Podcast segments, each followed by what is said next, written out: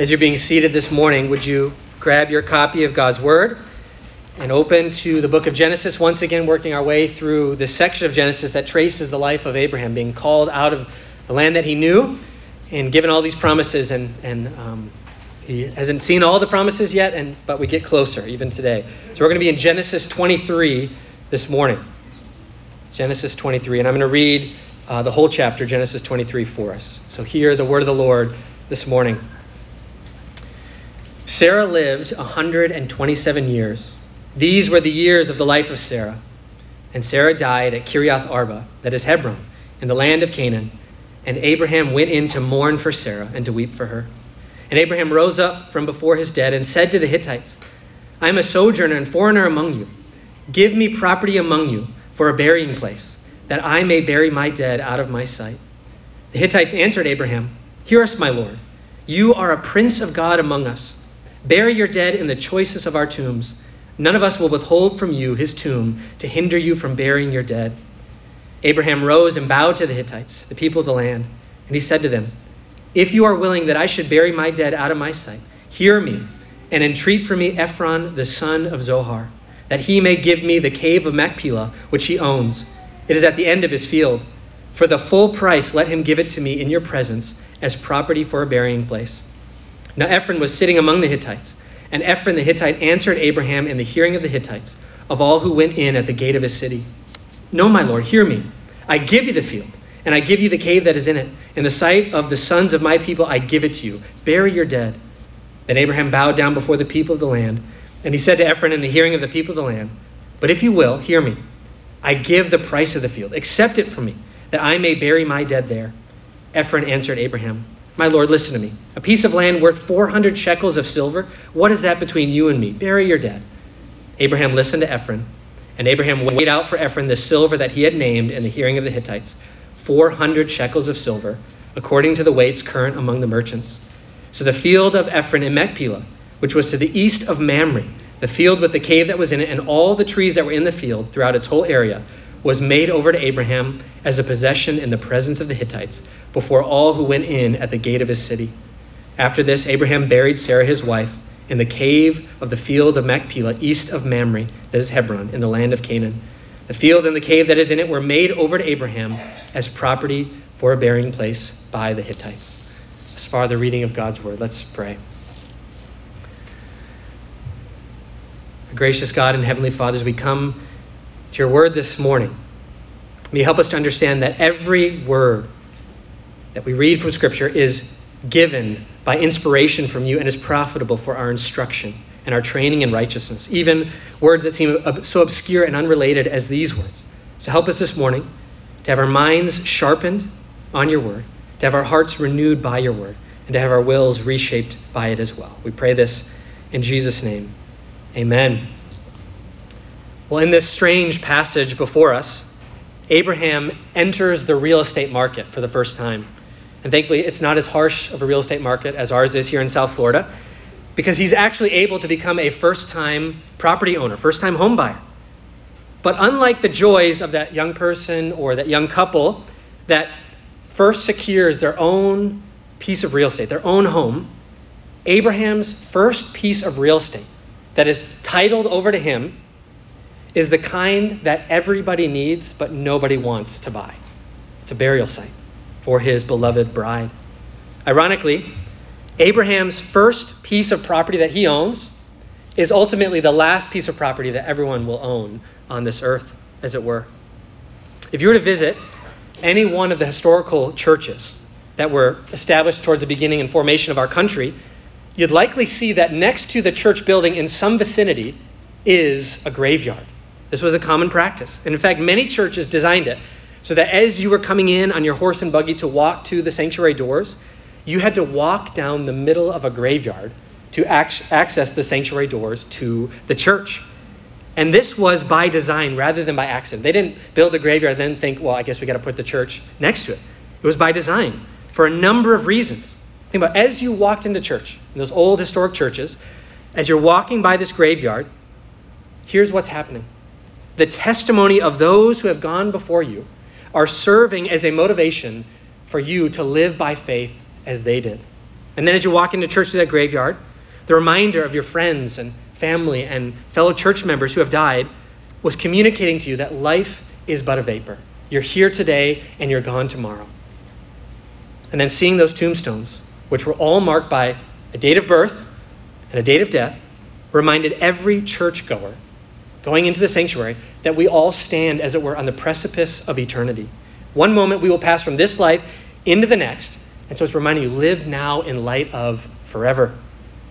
And the other purpose, I think, which is most relevant for our reflection this morning, is that these final resting places of your fellow church members and family and loved ones as you're passing them going into church reminded you that here we have no lasting city, but we look for that city which is to come, that true and better heavenly home. Think you're coming from your home, going to church, looking at their last earthly home, or you're leaving church, going back to your earthly home, looking at their final earthly home, reminding yourself, here we have no ultimate lasting city, but we look for that city which is to come.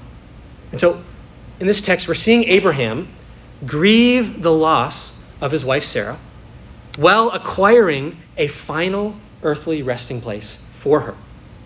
And in that, we're reminded that despite our desire for permanence, this world can only offer us transience. So, as Abraham is negotiating for a burial site that he gets, we often negotiate with life. I'd, I'd, like this to be permanent. I'd like this joy to be permanent, this relationship to be permanent. And the world says the best I can do is temporary. The best I can do is transience. So, despite our desire for joys that will last and relationships that will never end, in this life, all good things have an expiration date on them, whether we see them or not. Yet, a Christian pilgrim on this earth is sustained by a greater hope, a heavenly hope. And I think C.S. Lewis is the best to articulate this. He said it this way If I find in myself a desire which no experience in this world can satisfy, the most probable explanation is that I was made for another world. I, I, must keep alive in myself the desire for that true country, which I shall not find till after death. I must make it my main object in life to press on to that country and to help others to do the same. Well, as, as beautifully as Lewis states that, he is absolutely unoriginal in making that point. In fact, he's plagiarizing Hebrews 11 In fact, the, the key to originality, as Mike Bruce would say, is to cover your sources. Well, this is C.S. Lewis's source, Hebrews 11, which is speaking about Abraham and Sarah. And here's what the author of Hebrews says about Abraham and Sarah in chapter 11, verses 13 to 16. And I'm paraphrasing.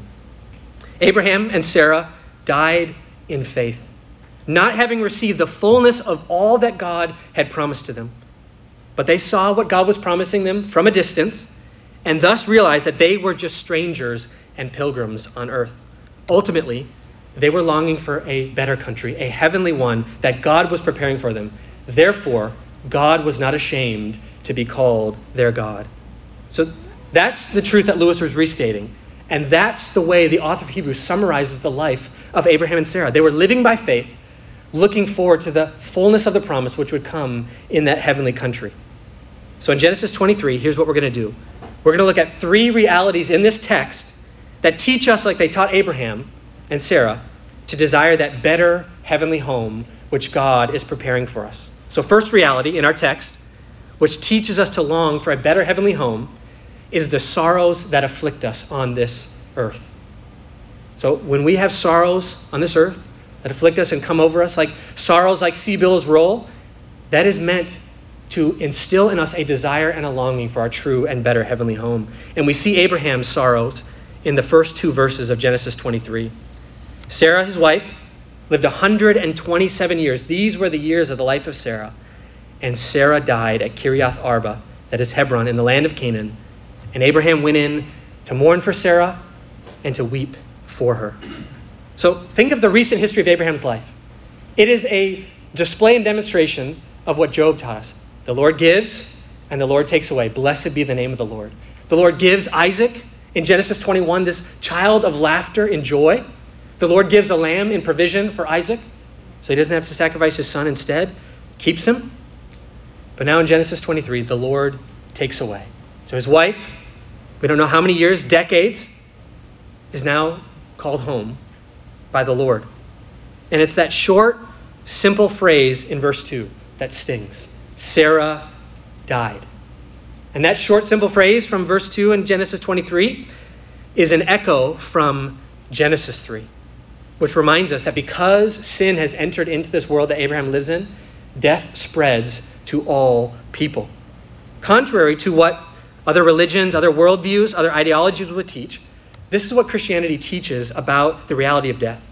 Death is not nature just running its course, but rather it is sin running its course, for the wages of sin is death. Death is not natural at all, it's unnatural. Also, death is not the transition into the next stage of reincarnation, or hopefully maybe nirvana this time, but rather, death is the transition into the finality of eternity. For it is appointed unto men to die once, and then after that, face judgment. No do overs, no mulligans. Okay? And also, Christianity teaches that death is no mere biological defect that hopefully technological or medical advancement can overcome after some time. No, no. Death is part of God's curse on rebellious humanity that can only be overcome by Christ, who has become a curse for us. So, those words, Sarah died, are sobering words that offer us a serious reminder. And often, when someone passes away, we write an obituary for them. So, consider Sarah, and what would a honest, unvarnished obituary of Sarah's life sound like? I think it's, it's always interesting that whenever an obituary is written, it's like we saved all the nice things we wanted to say about them till after they passed away, and we said all the harsh things while they were alive. Probably could work on a balance there. But here's the unvarnished, honest truth about Sarah's obituary. At times, Sarah demonstrated great faith in the Lord. She honored the Lord's calling in her husband's life and left her homeland, everything she had known, to go where the Lord was calling them. From the time that God called Abraham and Sarah to go, she lived as a stranger and pilgrim with no place to call home but by faith she was looking forward to her true and better home. At other times, Sarah demonstrated great foolishness and sinfulness. One time, when she was sick of waiting to see if the Lord would provide the child he had promised, she decided to give her servant Hagar to Abraham, and then resented Hagar and Abraham for successfully executing the plan that she had designed for them. She even had the audacity to laugh at God's promise because she struggled greatly with unbelief. And then she tried to lie that she didn't actually laugh about it, saying, I, I never laughed. And also, let it be known that if her marriage to Abraham was an ice cream flavor, it would be called Rocky Road ice cream. Their marriage was good, especially by the standards of that day, but it wasn't always easy and sweet. It was like any human marriage.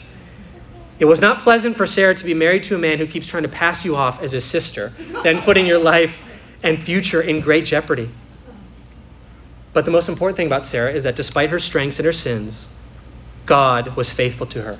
He was gracious to her despite her weaknesses. He was mighty to use her despite all her frailties, and he loved her to the end. Thus ends the obituary of Sarah. Now, let me ask you this.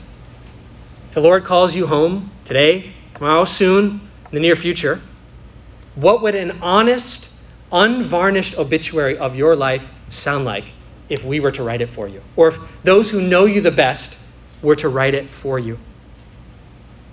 We like to kind of cover over the truth, we like to kind of keep it concealed. But if the unvarnished truth of our life was revealed at our obituary, would we enjoy others reading it? And the reason I ask that question is twofold. Thinking soberly about death and eternity helps us to reverse engineer it and think seriously and spiritually about life. It helps us live now in light of forever. It sharpens our focus and our thinking about where we need God's grace, where we need to change, what habits and priorities need to be altered and renewed in our lives. But most importantly, thinking soberly about death should drive us to cling more tightly to Christ. When I think about an honest obituary of my life being written by my wife and kids tomorrow, I think I better start looking for a new job tomorrow. And I am so thankful for the blood and righteousness of Christ because there is so much to cover, there is so much to cleanse. I think every Christian, every honest Christian, in the end, should understand that of themselves, unvarnished truth, you could summarize your obituary with these words from Charles Spurgeon They had a great need for Christ and a great Christ for their need. That's all that needs to be said about our obituaries. Let's move from thinking about our own mortality to what it looks like for a Christian to respond to the loss of a loved one. So you, you see Abraham here responding to the loss of his wife. And in verse 2, you notice that he goes in and he mourns and he weeps for Sarah. And I think he does this because he rightly recognizes that she was a gift to him. I mean, to be married to Abraham, to put up with Abraham, you have to have special abilities and gifts. And she did. So he weeps and mourns for her because a, a precious gift had been given to him and now is taken away from him. And I think he also recognizes that death is an enemy. Death is not a welcome friend, it is an invader, an intrusion on this earth. So, Christian, how should you respond to the loss of a loved one? Well, this reminds me of a question that Paul was asked by the Thessalonians. They were wondering, what about all those who have gone before us? What about all those who have died from persecution, died from famine, disease, all these things? How should we respond to the loss of loved ones? Well, here's what he says in 1 Thessalonians 4 13 to 14. I do not want you to be uninformed, brothers, about those who are asleep, that you may not grieve as those who have no hope. For since we believe that Jesus died and rose again, even so, through Jesus, God will bring with him those who have fallen asleep. So, summarize what Paul says. He says to you, Dear believer, when you lose a loved one, grieve, but grieve with hope. Let your grieving be mingled with hope, let your hope be mingled with grieving. You see, Christian grief is a grief that is real and honest, but it does not drive us into despair. And Christian hope is not a cold, stoic, lifeless hope. It is real and honest and knows the realities of a hard life. And so we grieve with hope.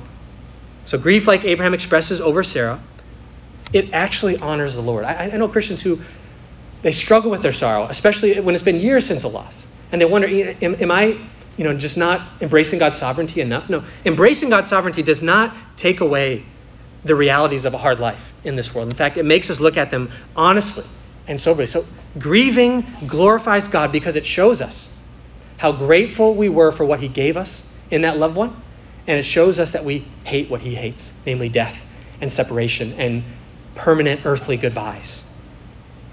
But in your grief, hold on to the hope of the gospel. The, the, the narrative of the gospel goes like this Sorrow may last for the night, but joy comes with the morning. He was crucified on Friday and laid in the tomb, but he rose again victoriously on Sunday. So hold on to hope even in your grief.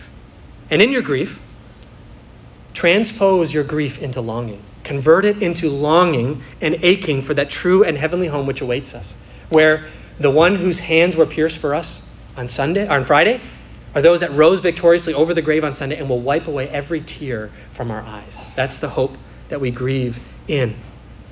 So when sorrows like Abraham's afflicts you, grieve with hope because God is preparing for you a true and heavenly home where death and tears are no more. Well, second reality in our text that should teach us to desire a heavenly home is the identity that marks us. So as we continue on in our text, Abraham now tr- transitions from grieving over his wife to seeking to negotiate and buy a burial site for her. And to do this, he has to go to the Hittites, those who own the land near where he is, and he has to sit down and have this formal negotiation that goes back and forth in order to get the title to the land that he wants to bury his wife in. And as he enters into these negotiations, there are two statements made about his identity one from him and one from the Hittites in verses 3 through 6. Let's look at verses 3 through 6. And Abraham rose up from before his dead and said to the Hittites, I am a sojourner and foreigner among you. Give me property among you for a burying place, that I may bury my dead out of my sight. And the Hittites answered Abraham, Hear us, my lord. You are a prince of God among us. Bury your dead in the choicest of our tombs. None of us will withhold from you his tomb to hinder you from burying your dead. So, two identity statements. One from Abraham I am a foreigner and sojourner among you. But then the Hittites said, No, you are a prince of God among us. So, we have these two almost contrasting identities sojourner and foreigner. is a very humble and lowly title. He's not a resident, he's not a citizen, he has no rights to anything. Prince of God is a very high and honorable title. It is a royal title. So, sojourner and foreigner is Abraham's description of his relationship to the land. I, here I have no home. Whereas the Prince of God is the Hittite's description of Abraham's relation to the Lord. You are blessed of the Lord. We see it in you. And so there's a connection with these two, and yet there's a great contrast between them. And both of these are also simultaneously true of you as a believer. You have a dual identity in Christ because you have a dual status as citizens on this earth and citizens of heaven. So, Abraham, let's take them one at a time. Abraham is a sojourner and foreigner, he's a stranger in a strange land. Think about whenever you travel internationally, you have to take something with you. That's very important your passport. Because every time you, you cross international boundaries, you have to prove where your citizenship is. I am a resident of America. That way they'll let you back. And also, your passport shows that you're just here temporarily. You're just passing through, as it were. And yet, whenever you take that passport and you travel to these faraway, strange places where you're not a resident, you're always reminded of it. So when I when I traveled to Uganda as a college student, my clothes, my native language, my accent, my mannerisms all serve to out me to the people that I was a stranger, that I'm not from around here. And likewise, the food that was served to me in strange ways, the road systems and traffic patterns, the way people drove with no regard for life, all reminded me that this place is not my home, that I'm just here temporarily.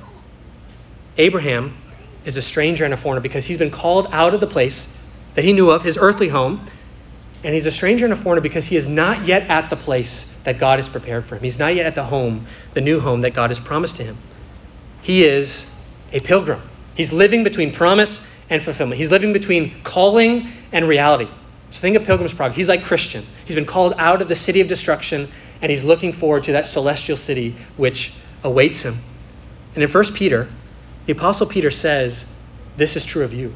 Your identity as a believer in Christ is this Beloved, I urge you as sojourners and strangers to abstain from the passions of the flesh which wage war against your soul.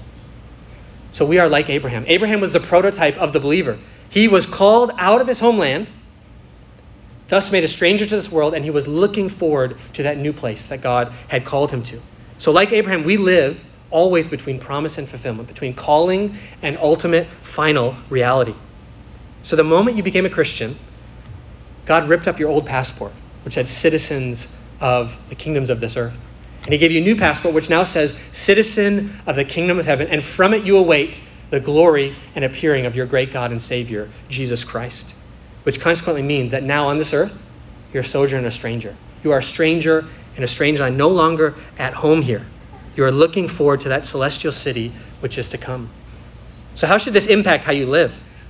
Well, as a sojourner in this passing place, remember always where your allegiance lies.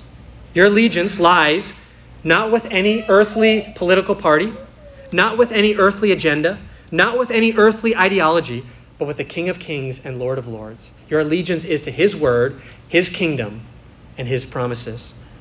As a stranger in this place, Seek to conform your character, your attitudes, and your actions to your heavenly Savior, not to the people of earth. So much of peer pressure is forgetting where your citizenship lies. Who cares what others think of you on this earth? Who cares what your friends and peers think of you? You have the approval of your Heavenly Father. So, as beloved children, seek to imitate Him. And as sojourners like Abraham, long for the eternal joys of heaven. In his presence, there is fullness of joy. At his right hand are pleasures forevermore. The best pleasures of this earth are only faint whispers of heavenly pleasures. Other times, the pleasures of this earth are distractions and bait and hook, waiting to draw us away from heaven. So let these words of John Newton be the anthem of your sojourning. So what he said Fading are the world's vain pleasures all their boasting pomp and show, solid joys and lasting treasures, none but Zion's children know. That's your anthem as a sojourner. Well, Abraham is not just a sojourner, he's also a prince of God in relation to the Lord.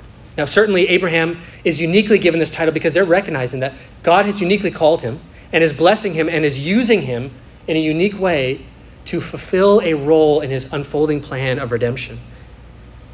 But even the lowliest believer, despite what you may think of yourself, has a royal status as a citizen of the kingdom of heaven. Listen to 1 Peter 2 9.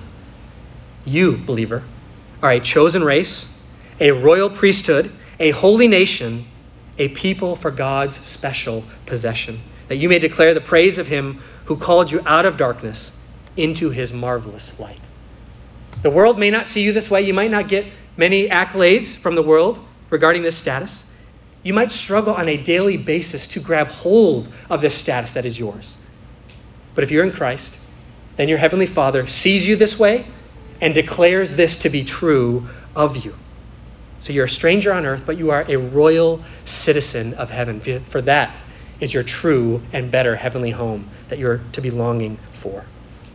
Well, the third reality, and our final reality, that should cause us to look eagerly for the heavenly home which God is preparing for us, is the graves that will eventually accommodate us. So I've only got through six verses so far of 20 verses. What's interesting about this chapter, what's striking about it, is the focus of this chapter is not on Abraham losing his wife, is not on Abraham mourning over his wife, of, of a philosophical contemplation of death. It's all about a negotiation to buy a cave east of Mamre, near the Oaks of Hebron.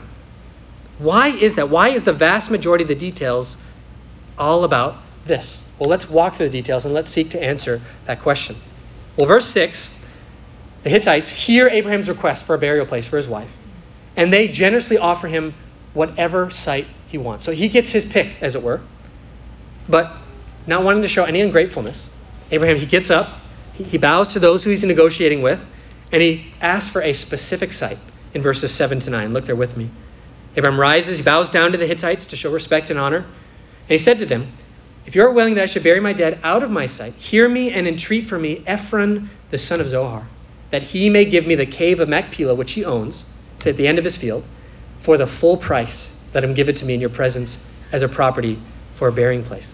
So he's a specific site from a specific person that he wants to purchase, not just get as a gift. Well, Ephron, the owner of that site, steps forward in verse 11. He says this No, my lord Abraham, hear me. I give you the field, and I give you the cave that is in it. In the sight of the sons of my people, I give it to you. Bury your dead. So again, he's offered generously to receive this for free. Well, Abraham responds, once again, by respectfully declining the gift and insisting that he purchase it. Look at verse 13. And he said to Ephron in the hearing of the people of the land, But if you hear me, I give the price of the field. Accept it from me, that I may bury my dead there. So, as negotiations would go in the ancient Near East, uh, when you name a price, you kind of name it subtly and reluctantly so that it sounds like you're really giving them a great deal, but you're actually uh, trying to get the, the top dollar for it. So, this is what happens in verse 15.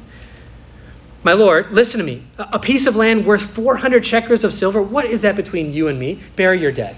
It's actually, that's a whole year's worth of wages just for a gravesite. Now, I, I looked up Palm Beach County gravesites. They're not quite worth a year's worth of wages uh, if you go off my side. They're about 8,000 to 10. They're still expensive. They're not cheap at all. But this is a whole year's worth of wages for this burial site. And then right then and there, Abraham ends the negotiations. He weighs out the 400 shekels of silver. He gives it to him. And then the property title for that piece of land is handed over to Abraham in their sight. This is an official transfer of ownership to a piece of real estate to Abraham. Well, there's some questions that come out of that negotiation. Why does Abraham insist on purchasing this site? Here's why I think he is. He's not just interested in using the property. Okay, if he was, he would just say, fine, that, that's, that's good. He's interested in owning it. He sees this as his first opportunity to move out of the rental market, as it were, and to become an owner. In fact, he sees this as the means for God to give him his first slice of real estate in the land that God has promised to him. And that's exactly what he does. So, Abraham, at the end of this chapter, doesn't just have a well of water to his name from Genesis 20, he now has his first very own formal piece of property that God has given to him. And notice how differently. The promise of land is initially fulfilled from the promise of offspring. The promise of offspring is miraculously, undeniably fulfilled by the Lord to Abraham and Sarah. They have a child in their very old age when it was humanly impossible. That is something that you, you see as an extraordinary gift. And yet, look at the acquisition of land. It is an extremely ordinary, almost undetectable gift to Abraham.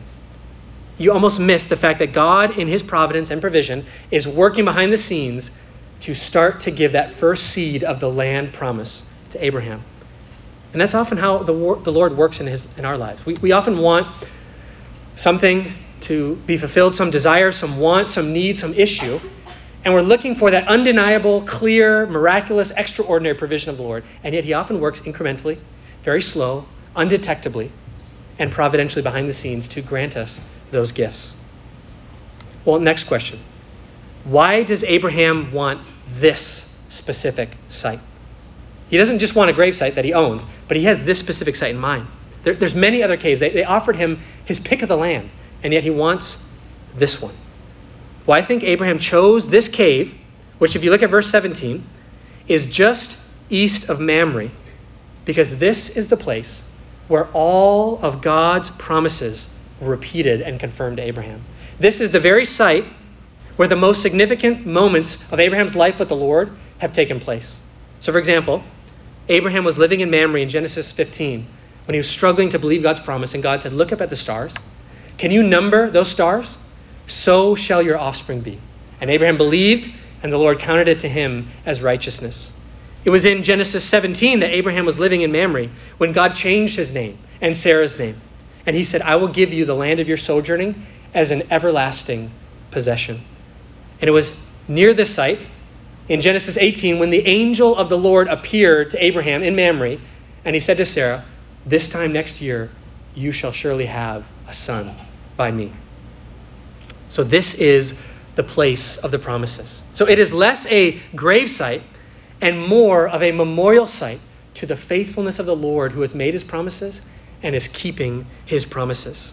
So when he's picking up the site and he's burying his wife, he is doing so in faith and hope, not in despair. This will always serve as a memorial whenever he goes to visit that site to say, The Lord is faithful.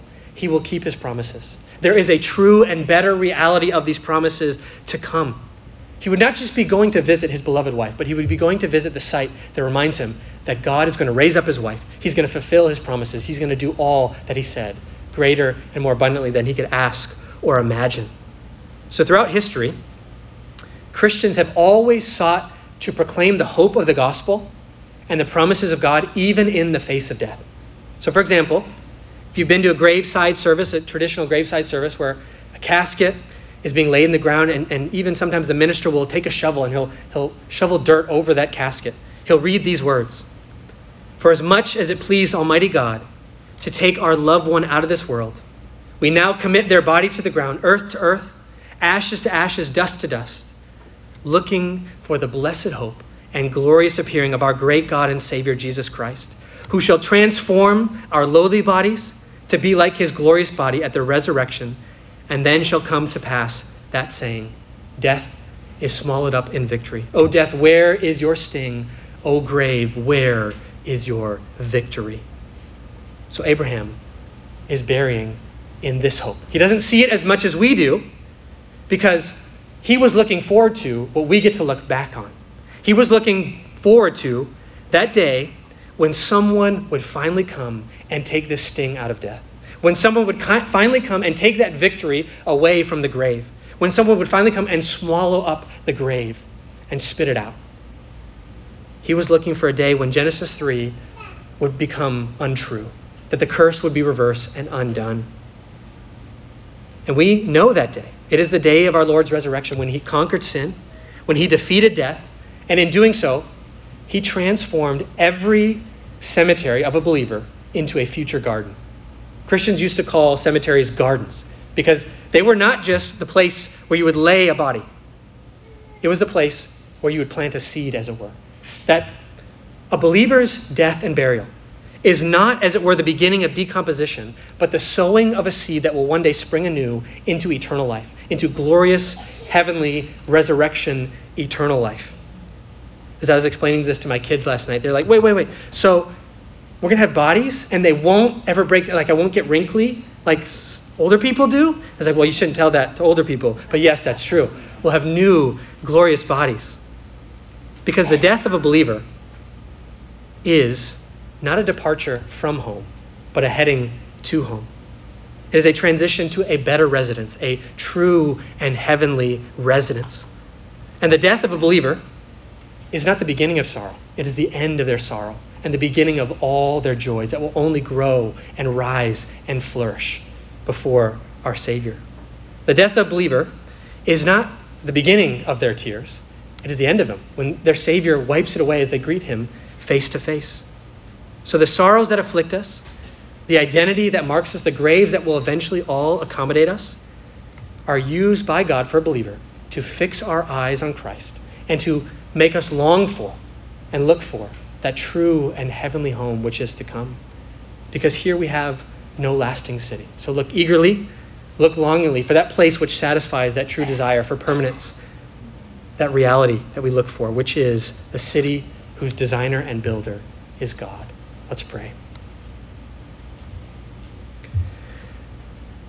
Our great God and Heavenly Father, we praise you and thank you that you have sent your Son to defeat death, to take the sting out of sin, to remove the victory from the grave, so that we no longer need to fear death, but instead we can know that one has come and ripped the heart out of death. Because of his power, death could not hold him. Because of his purity, the grave could not keep him. And in him, Though we die, yet shall we live. May this truth help us to grieve with hope, to look forward with longing and eagerness. We pray this in Jesus' name.